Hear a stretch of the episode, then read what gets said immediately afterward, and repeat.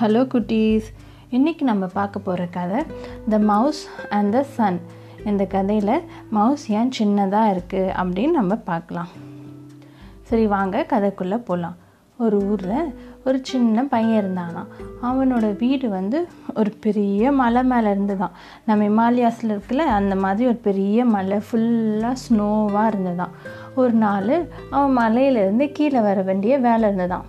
கீழே வந்தால் அவனுக்கு அப்போ தான் தெரியுமா? மலையில் மட்டும்தான் சில்லுன்னு இருக்கும். கீழே வந்தால் ரொம்ப சூடாக இருக்கும் வேர்க்கும் அப்படின்னு அப்போ தான் அவனுக்கு ஃபஸ்ட் டைம் தெரியுதான். அதனால் அவன் போட்டிருக்க கோட்னால அவனுக்கு இன்னும் சூடு அதிகமாக ஆகுதான். அவனுக்கு சூடாக ஹீட்டாக இருக்கிறதுனால அவனுக்கு சன் மேலே ரொம்ப கோவமாக வருதான். நீ தான் வந்து என்னை ரொம்ப வேர்க்க வைக்கிற எனக்கு ரொம்ப சூடாக இருக்கு அப்படின்னு சொல்லிட்டு சன்னை பார்த்துட்டு திட்டிகிட்டு இருந்தானா. இரு நான் அவனுக்கு ஒரு நல்ல பனிஷ்மெண்ட் தரேன் அப்படின்னு சன் கிட்ட சொல்லிவிட்டு அவன் என்ன பண்ணான்? திருப்பியும் மலை மேலே ஏறி அவங்க வீட்டுக்கு போயிட்டானா. வீட்டுக்கு போயிட்டு அவ் அவனுக்கு ஒரு அக்கா இருந்தாங்களாம். அந்த அக்காட்ட சொன்னான்னா எனக்கு நீ வந்து ஒரு பெரிய நெட்டு செஞ்சு தாங்கக்கா அப்படின்னு கேட்டானா. அந்த அவங்க அக்காவும் அவனுக்கு ஒரு பெரிய நெட்டு செஞ்சு கொடுத்தாங்களாம். அப்புறம் மறுநாள் காலையில் சன் வரும்போது அவன் மலை உச்சிக்கு போயிட்டு அந்த நெட்டை எடுத்து சன் மேலே போட்டு சன்னை நெட்டில் நல்லா டைட்டாக கட்டிட்டானான் அப்படி கட்டினோடனே சன்னால் மேலே வரவே முடியலையா? அதனோட லைட்டும் எல்லாருக்கும் கொடுக்கவே முடியலையா? அது சன்லைட் இல்லாததுனால எந்த அனிமல்ஸும் சாப்பாடு தேட முடியலையா?